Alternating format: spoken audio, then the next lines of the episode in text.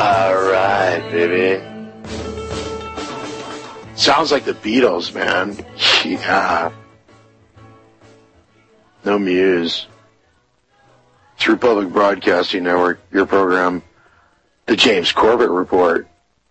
And I am Eric Shine, Lieutenant Eric Shine, a graduate of Kings Point, United States Merchant Marine Academy, commissioned naval officer, coming out of Kings Point as an ensign, serving on special duty in the United States Merchant Marine, American flag, American built, American crewed fleet of commercial and governmental ships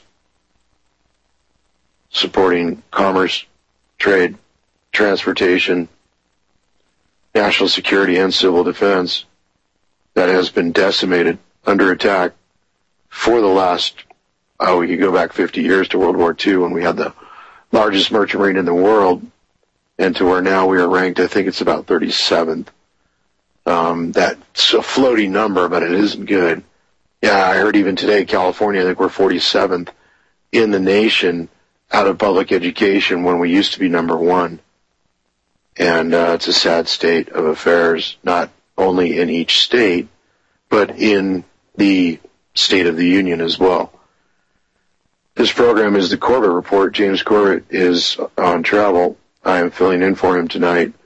My program is In the Zone. It is on Saturdays and Sundays on this network, nine o'clock Pacific Standard Time, eleven Central, and twelve midnight.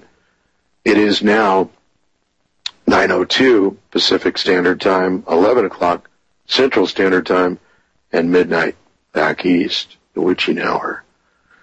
And if you don't know of my program, please listen into it on Saturdays and Sundays. I've been on um, James' program on R B N uh, a number of times. Uh, he'd actually been a co-host on my program for a while, and then he ran into a scheduling conflict Um, because of the time difference in Japan, where he broadcasts from and lives. And he also has me on his archives on his website, and you can go listen to some of our uh, interviews and discussions, and also to the archives here at R B N on his program and my program, where I've had him not only as a guest but also as a co-host for a, a period of time. And um, there's also videos on the website, Uh, one about military tribunals. There's also some reading down in the required reading section on H R eighteen sixty-seven and, you know, what's going on in my own situation where uh, a branch of military that I'm not in has been prosecuting me as an alleged civilian, targeting me as an alleged civilian, as a U S citizen here in the United States, um, trying to use the Administrative Procedure Act and use a branch of military to administer the Administrative Procedure Act, which bars any and all branches of military from doing so. But um, I hear the Beatles coming up. That means commercial break. Let me throw out the call-in number, eight hundred, three one three, nine four four three. Call in now. Call in early. We have open lines. Want to get heard? You have some questions? Had some concerns? eight hundred, three one three, nine four four three.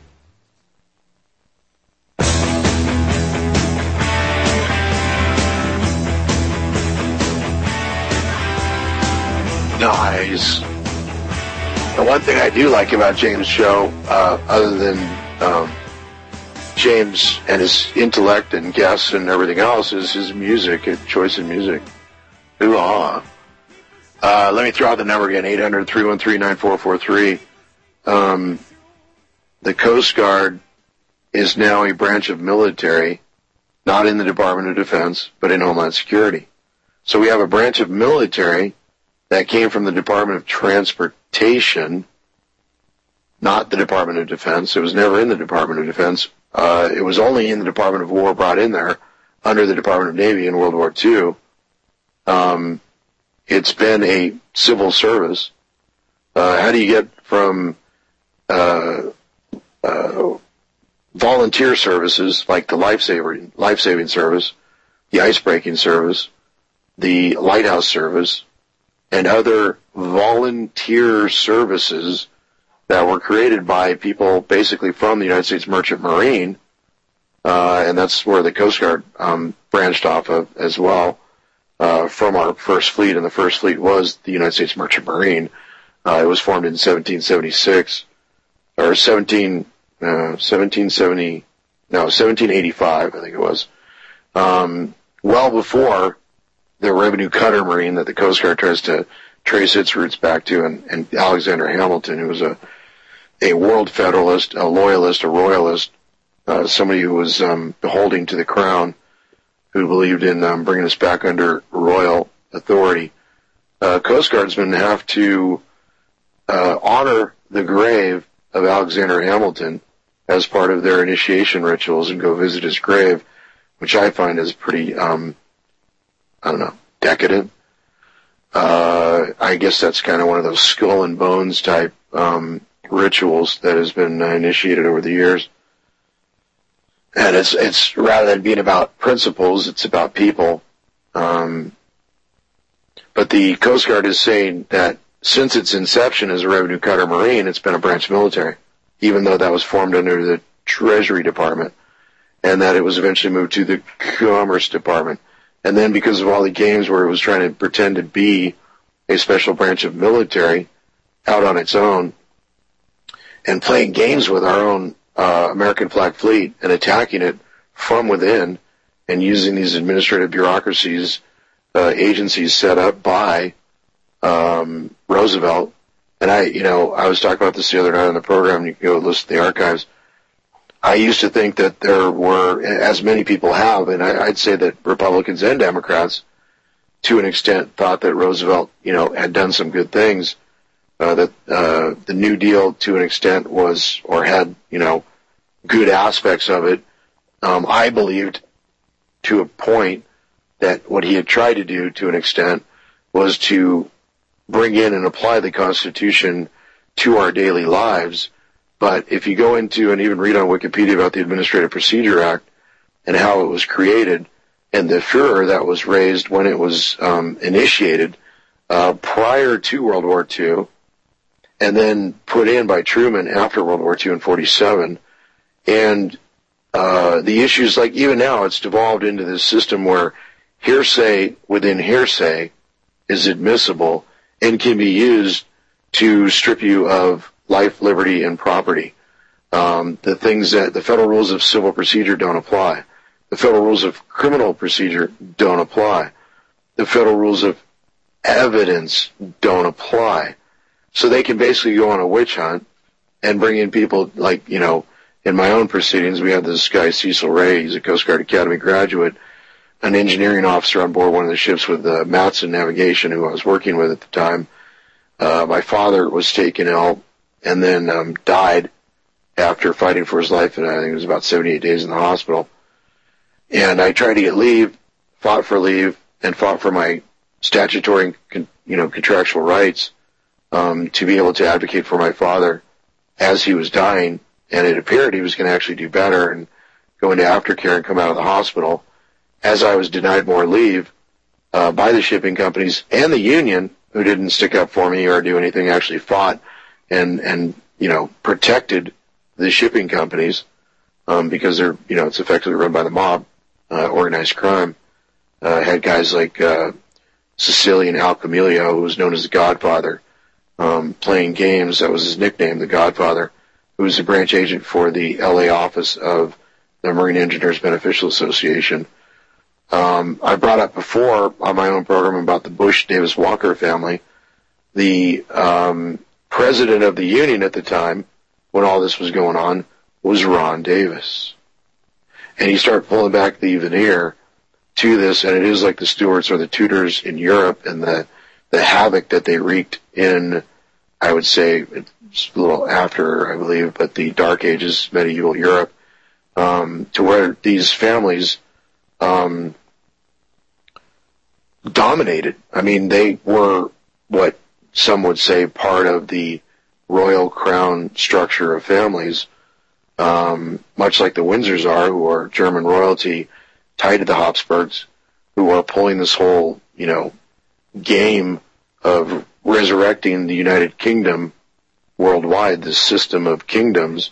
And I think more and more people are starting to realize that this is about, are we going to live in, whether it's in the United States or anywhere else around the world, in a republic of, by, and for the people, where all of the quote-unquote royalties, whether they be the copyright or intellectual property of the people, of the government, of the nation state, derive and are delivered to the people, uh, whether it be NASA or any other public institution, and that those royalties are paid out so that, uh, for the most part, we don't have to pay taxes, that they are paid at the industry level, and or, uh, you know, we used to run one hundred percent of our government off of tariffs that were imposed mostly on royal and, of course, yes, foreign, or I should say foreign and royal interests, um, uh, predominantly royal interests.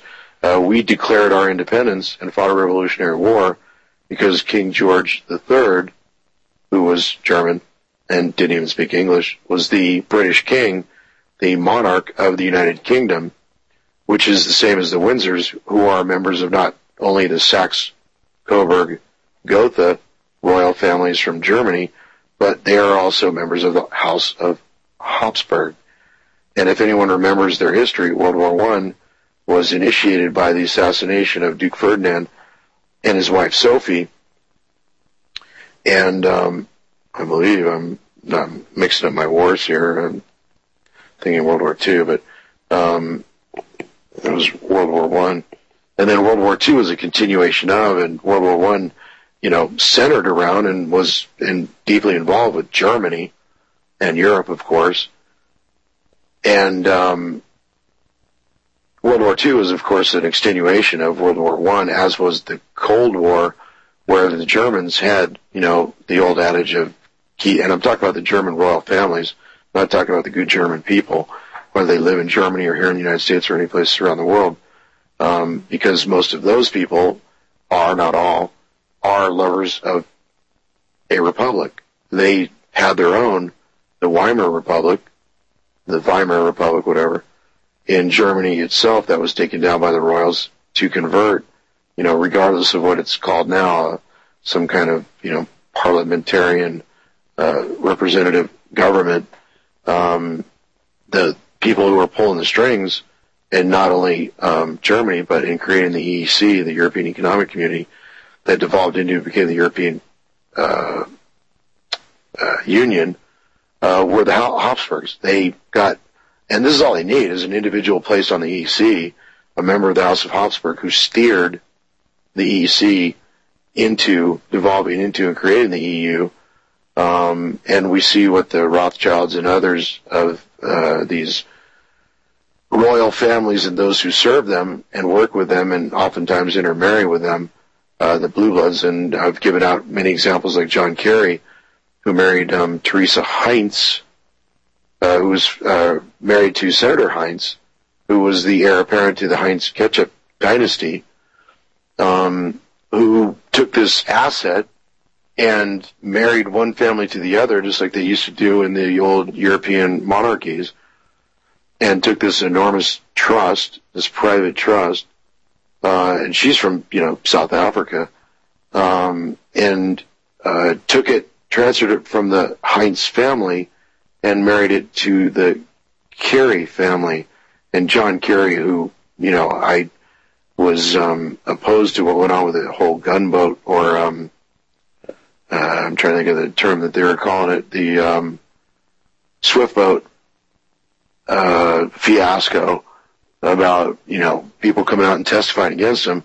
In my mind, and I don't care how old this guy was, because you don't lose your, um, I guess, your uh, life's blood, or, you know, what made you the man that you are, like um, John Kerry, who's supposed to be this great war hero, and, you know, threw his medals back on the lawn of the White House or whatever he did.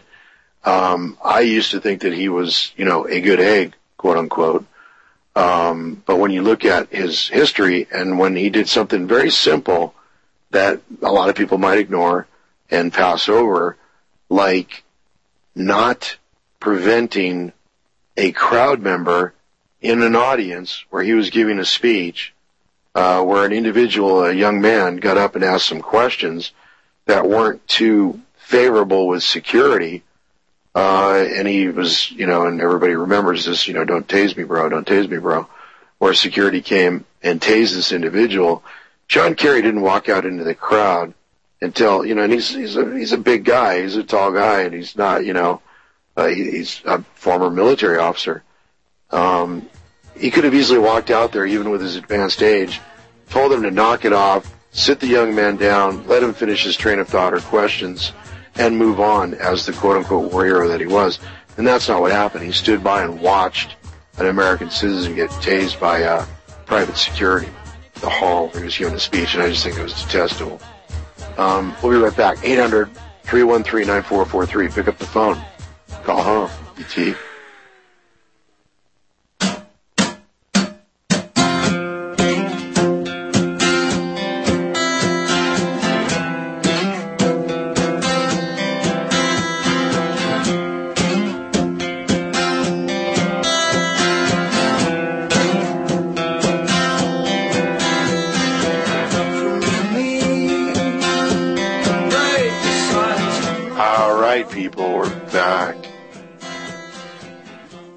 eight hundred, three one three, nine four four three. Um, my feeling is that uh, an attack upon Iran will occur in between March eighteenth or thereabouts and the twenty-second because, and it's it's emblazoned upon my mind, uh, that's when we attacked Iraq. And um, Iran, due to the region and weather and uh, geographical and geopolitical and Uh, meteorological, I guess, um, characteristics of the region.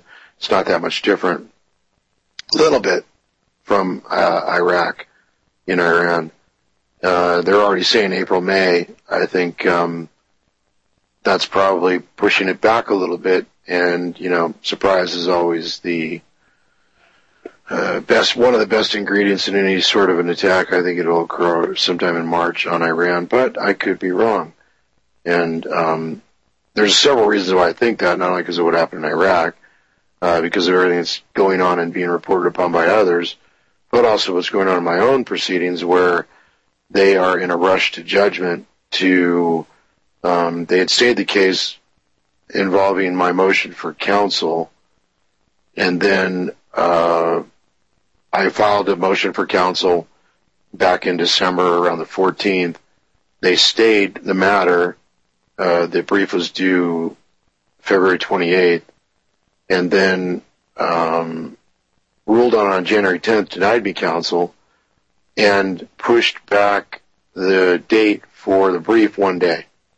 So even though it had been stayed for close to a month, it didn't move back the calendar as it was supposed to or should, more normally. It moved it back only one day, so they moved it from February twenty-eighth to March first. The provisions of the N D A A go into effect on March third, supposedly.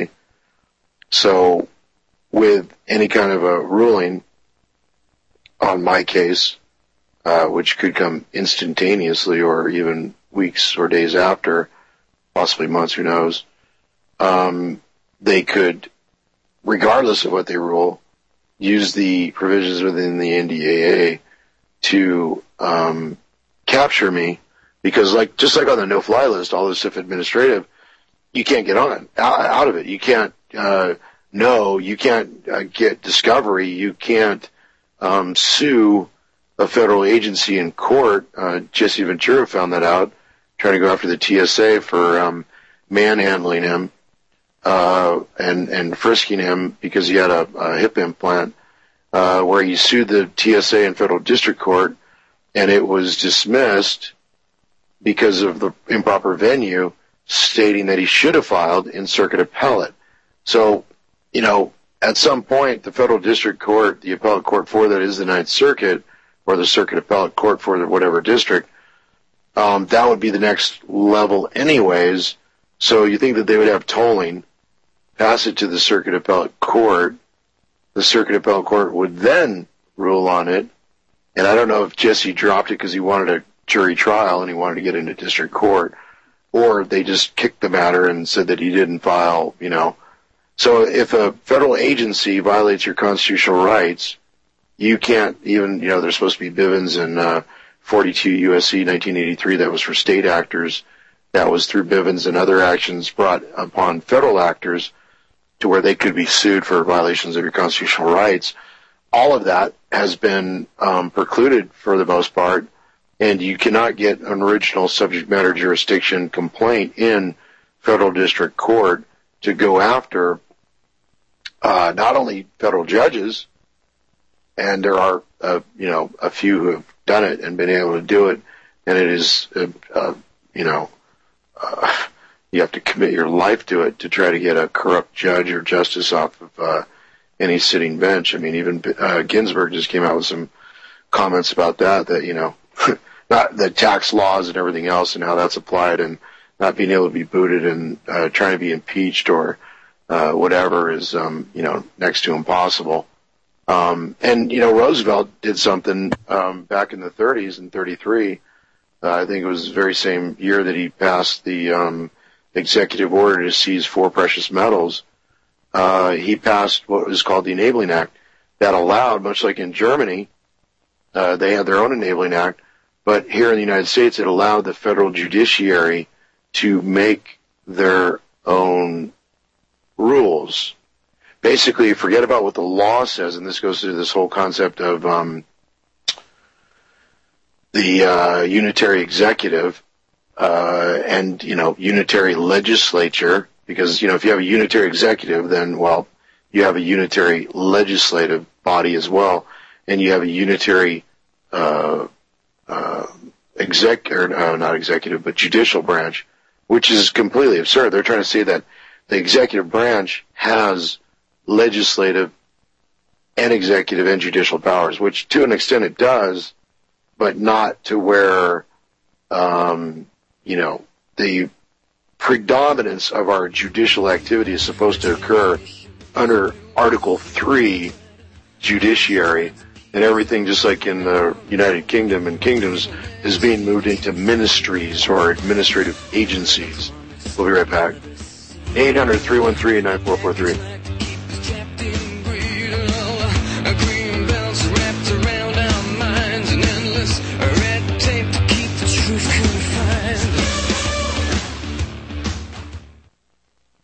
You're listening to the Republic Broadcasting Network, because you can handle the truth.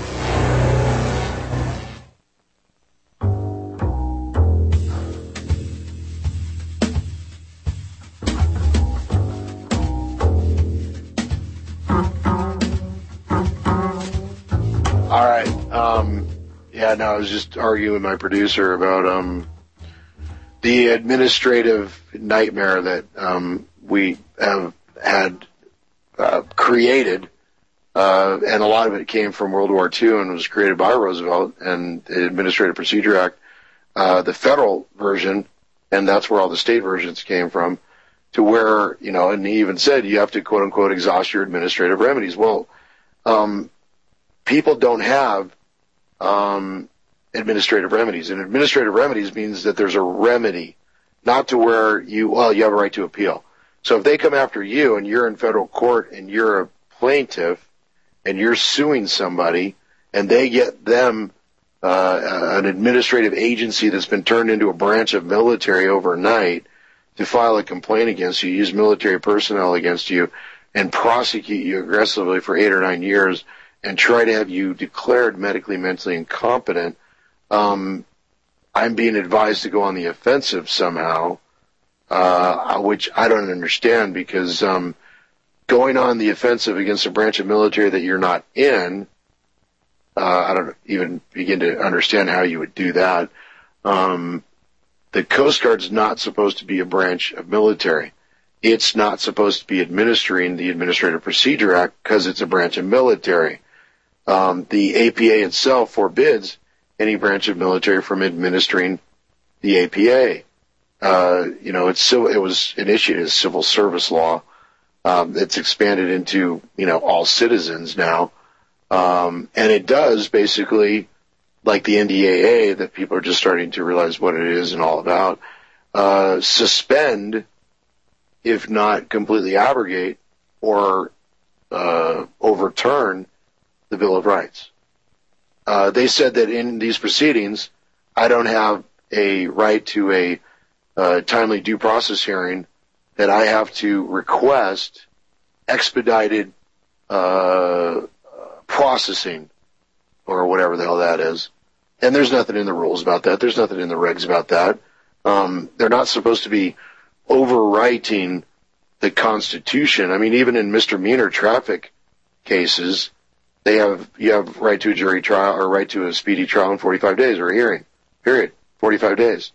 So on something like this, where they're trying to uh, a branch of military that I'm not in is trying to uh, use military force to forcibly put me under a psych exam and have me forcibly diagnosed by doctors that they choose, a branch of military that I'm not in. Um, you know, they put a bolo out on me. They um, tried to align me somehow with Timothy McVeigh, who I have no, you know, association or affiliation with whatsoever. Um, they tried to say that evil spirits possessed me at times.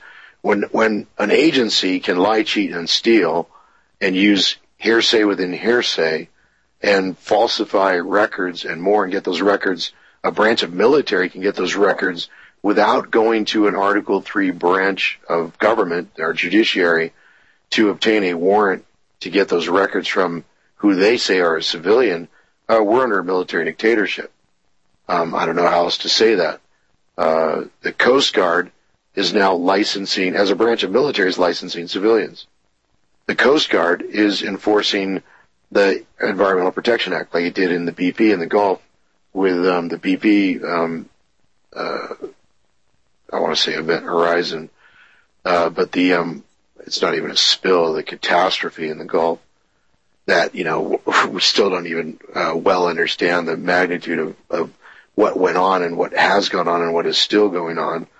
Um, involving all that, but the, uh, the there's case law on this as well that, you know, uh, yes, you're supposed to exhaust your administrative remedies, but there's also case law, like even for uh, union members and others, that uh, it gives any administrative agency or tribunal four months to piss or get off the pot, protects your free speech rights in any tribunal, meaning so that you can actually get heard.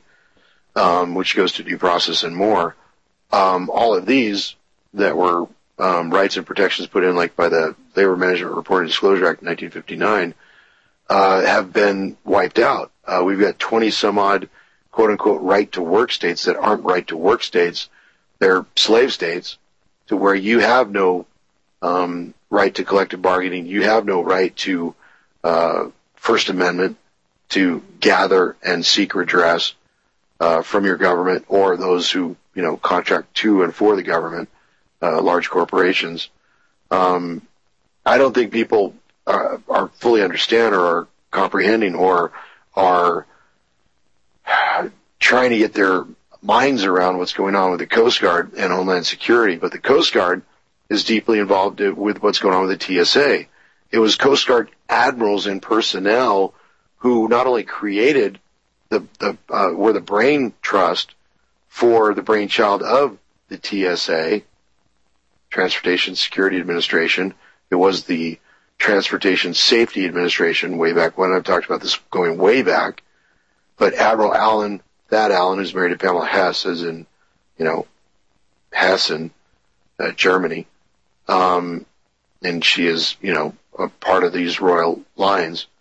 Um, Admiral Allen and Admiral Loy and Admiral Collins, you know, Loy is now working for uh, the um, Lockheed Martin, the company that did the Transportation Worker Identification Card, where they came up with the regulations as civil servants and then went to work for the company that they passed the contracts for to comply with the regulations in the creation of the Transportation Worker Identification Card, which is a new biometric I D card that is the precursor progenitor to a new national I D that is being forced upon, and the cost of it is being forced upon transportation workers at one hundred thirty dollars a pop. I think it might have gone up by now, to where they are funding and paying to a military federal contractor to create this this military federal database for transportation workers to where it is and has all of your labor info. It show up late to work, it's on there. Uh, you, you file a grievance, it's on there. Your medical history, it's on there. Uh, if it's not, it will be soon, but it will be to where you basically have to carry that letter A, as in Nathaniel Hawthorne and, you know, the um, Scarlet Letter, the, the book of that, um, you know, where the A was for adultery and was uh, forced uh, by the woman in the story to, you know, emblazon it, embrace it, um, emboss it, stitch it onto her dress to where she had to wear it around that she was an adulteress for the rest of her life or whatever, um, to where now any employee who complains, who speaks up, who um, speeds, or does anything else, it's all in your own dossier, your own file, that you are required to, uh, you know, it's not protected. Privacy and privilege is out the door. Um, all the important protections of the first ten amendments, including privacy and privilege. Forget about HIPAA. HIPAA has in it provisions to um, allow Homeland Security and others to access your medical records, uh, national security. And all they have to do is go in and say, yeah, um, national security interests, and we want to get his medical records. And they, just like your quote-unquote library records that the F B I and others can get at, or, and what do you think, you know, medical records are? They are a form of library records. They're stored in a database with a, you know, not a Dewey Decimal system, but similar, uh, digital, um, to where they can uh, force any custodian of your records uh, to hand over. Even now, they can force you as the custodian of your own records on your own computer to um, decrypt your computer so that you can give your records over to whomever uh, agency or uh, corporation or whomever comes after you. And, you know, you, you've got to rem- uh, understand, you know, it's the, the golden rule. He who has the gold makes the rules, and that's not how our system was set up. It was, it was set up to protect the least of us, uh, amongst and as well as the, um, those in positions of power and trust, whether they be corporate or governmental, um, because the system fails when the least of us cannot get complaints or grievances heard. And in my own situation, I'm not, quote unquote, the least of us. Um, a federal maritime officer, a naval officer, and I'm not trying to blow wind up my own skirt, quote unquote, um, so to speak. I'm uh, uh, and get you know, and, and feel somewhat magnanim- magnanimous in my own right. I'm saying I've been afforded uh, uh, great education at Kings Point, a three hundred thousand dollars education paid for by the U S taxpayers, a licensed, degreed professional engineer, and more. And if I can't get simple grievances on pay or termination, uh, issues of trying to stop an explosion before it happens, um, uh, trying to prevent dumping of hazardous materials off a government vessel run by a private contractor, addressed and done in a neutral and um, expeditious manner and be able to move on as the system was set up, then not only am I not safe, but uh, not only is the maritime industry not safe and our ports and waterways, um, but the American people are not safe, because if um, American flag officers under the American flag on American ships cannot get simple grievances processed, like what happened with uh, Matson, Maui, involving my father and trying to get leave to advocate to keep him alive and fight for his life and help him fight for his own life while he was in the hospital in intensive care, and that the um, company can work with the union to tell me that they've gotten me leave to be able to, once my father died, um, uh, you know, uh, unexpectedly, uh, to be able to go home and figure out what's going on and what happened, um, and take leave and get a replacement and not be any worse off and be able to finish off my job as called. Um, there's something wrong. And it gets into this whole system that's going on even within the United Food and Commercial Workers and all the um, supermarkets, where they've set up this two-tiered system. Uh, you know, there's first-class citizens and second-class citizens, uh, those with rights and those don't who don't have any. Um, in my own union and um, industry, We've got a union where the chief engineer and first assistant engineer, who are direct representatives of the shipping company and the United States, um, own and control and basically run the union. And the second assistant engineers and third, third assistant engineers have no rights and no ability to file grievances without uh, extreme retaliation, um, to the point where the Licensed Personnel Board, the system that's supposed to hear these grievances, uh, a, a line item in federal contracts, much like in the S E C and arbitration and more. Um, and, and the reason for this, uh, the United States set up and built industries like this, like Silicon Valley and more, to the point where taxpayer funds went into it to develop and build the industry to where it would be self-regulating, and the costs of self-regulation would be borne by the industry as costs of doing business, first and foremost, and that a hearing, uh, whatever kind of tribunal, would be set up and would be fair and impartial. And even in my own industry, in the Licensed Personnel Board, when it was active and being used, it actually functioned so well and was able to exonerate employees and get them back on the job and let them do their job and focus on the job and not politics, um, uh, that the employers got together with the union, allowed the system to atrophy to where they just funneled grievances through, paid them, resolved them, whatever, and let it die on the vine, even though it's a statutory and contractual uh, line item in federal contracts, um, to the point where they basically did away with it, to where now, and this is something that they were working on and they've worked on with I L W U and others, other unions, is to do away with the grievance arbitration systems. Um, Reagan was good with that with PATCO. Uh, he was supposed to bring in the federal mediators, Federal Mediation and Conciliation Service, F M C S, that's what your taxpayer dollars pay for, to maintain the status quo, get the air traffic controllers back on the job, maintain the status quo where things were at, get people paid, keep them getting paid, then go in and resolve it with a federal mediator and hear the grievances, go through the books of the airlines and the unions as well, because the unions are as much a part of the problem, if not more so, because the unions have become an outsourced version of, or human resource department for the large corporations, to where they're not even doing their job anymore. Um, and uh, many of these institutions that were started and did deliver many good things and, and fought things like child labor laws and, and gotten the forty-hour work week, which distributed, you know, work more evenly to where, you know, hey, everybody getting forty hours a week was better than half the people getting eighty hours a week.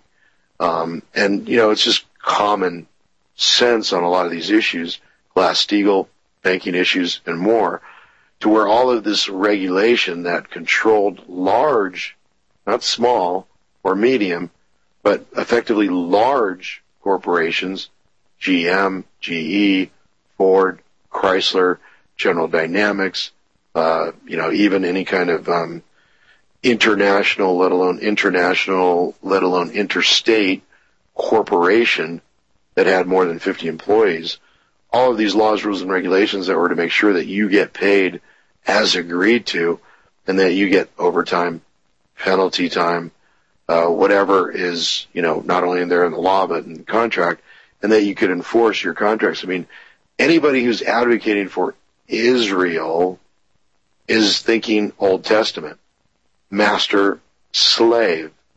Anybody who's thinking, you know, Christian, quote unquote, is thinking New Testament and thinking that, no, there is a better way to do things. Um, that, you know, and, and I would look to, you know, what Roosevelt may have appeared to have tried to start or started. I don't think it was quite that simple. I think it's actually been used against us, and the military-industrial complex was more than happy to use a system set up for grievances to target those who would file grievances rather than to um, incorporate them in the system and use uh, the, you know, grievances to improve the system, and also so that those individuals who are the best and smartest could advance in the system and protect themselves through the issues of due process to ensure that they could go into a neutral, fair tribunal system And I'm not talking military tribunal like what I'm trapped in now, where the Coast Guard is saying it's a branch of military that can administer what they're saying are civilian affairs. Um, but a, uh, it, like the Railway Labor Board, that's involved in my own situation. And right now they're coming out and with this new, um, F A A proposal involving the drones and a bunch more, they're trying to rewrite the Railway Labor Acts. And the reason that the Railway Labor Acts were there, it was interstate commerce. It wasn't just a railroad in a state. It was railroads, mega railroads, the robber barons and more, uh, moving within the states, a, n- a number of states with uh, varying laws. Be right back. It's the Corbett Report. Eric Shine, w w w dot martial law nine one one dot com and w w w dot crossing the rubicon dot com, or .org, I should say. We'll be right back.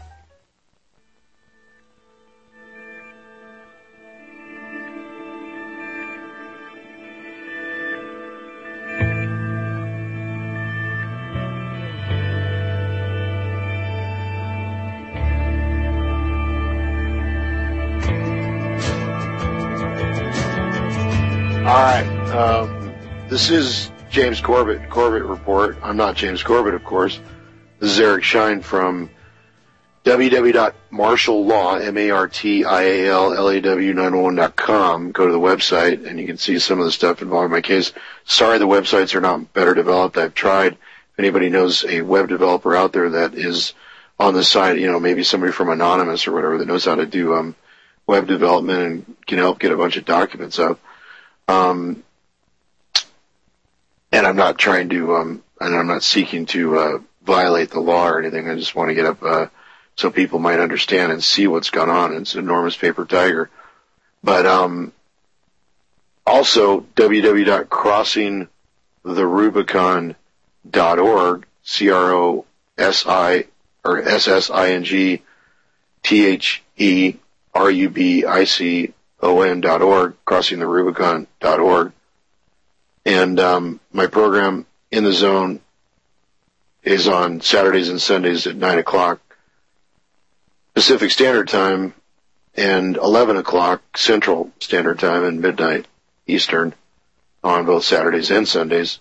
And I've had all sorts of people on there like um, Howard Zinn, and I've even had uh, people like Naomi Wolf. I had Stephen Cohn as the executive director from the National Whistleblower Center, who wrote a article about the first whistleblowers who were officers in the uh, Merchant Marine and or Maritime Fleet and or Navy, because at the time we had a Navy commandant.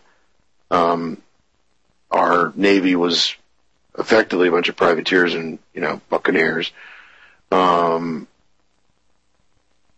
that goes to the issue of, you know, these uh, individuals that play, complained about the Navy commandant, and he tried to go after him with libel, and Congress met and was convinced to actually pay for the counsel for these individuals to defend themselves in any and all proceedings, including the libel proceedings, and they were able to vindicate themselves. But when you've got, because he was, his, his brother was like the governor of one of the um, uh, colonies that became a state, uh, one of the original thirteen states, and um, uh, so he was a powerful individual, and he used his uh, family name and power to go after these individuals who complained about him. And if you go up and speak truth to power, um, they know the system, and they know how to, uh, basically like the, the Romans did, you know, rub your na- rub your face out on the wall on the mural when you're a public servant or uh, a um, uh, known individual, uh, to where you're one of many on a mural, uh, and people know who you are, and uh, they leave your body up there and rub your face out, sending the signal that, hey, you know, this guy's been rubbed out. Where do you think the term comes from, even with the mafia? Um, we've got organized crime uh, operating within state and federal governments, uh, carrying on racketeering, violating civil rights, constitutional rights, due process rights, using these quote-unquote administrative proceedings to block and prevent individuals from their right to get into an Article three uh, judiciary, uh, regardless of where they sit um, in the scheme of things, you know, at the um, one end of the spectrum to the other. And our rights come under General Maritime and Admiralty and are supposed to be heard in Article three court, and we're being blocked from access to our own courts. This has gone on for twelve years, and the Coast Guard, a branch of military I'm not in, has been prosecuting me as an identified alleged civilian within what is clearly a military tribunal for uh, since at least March sixth, two thousand three, or years before when they opened up their investigation of me.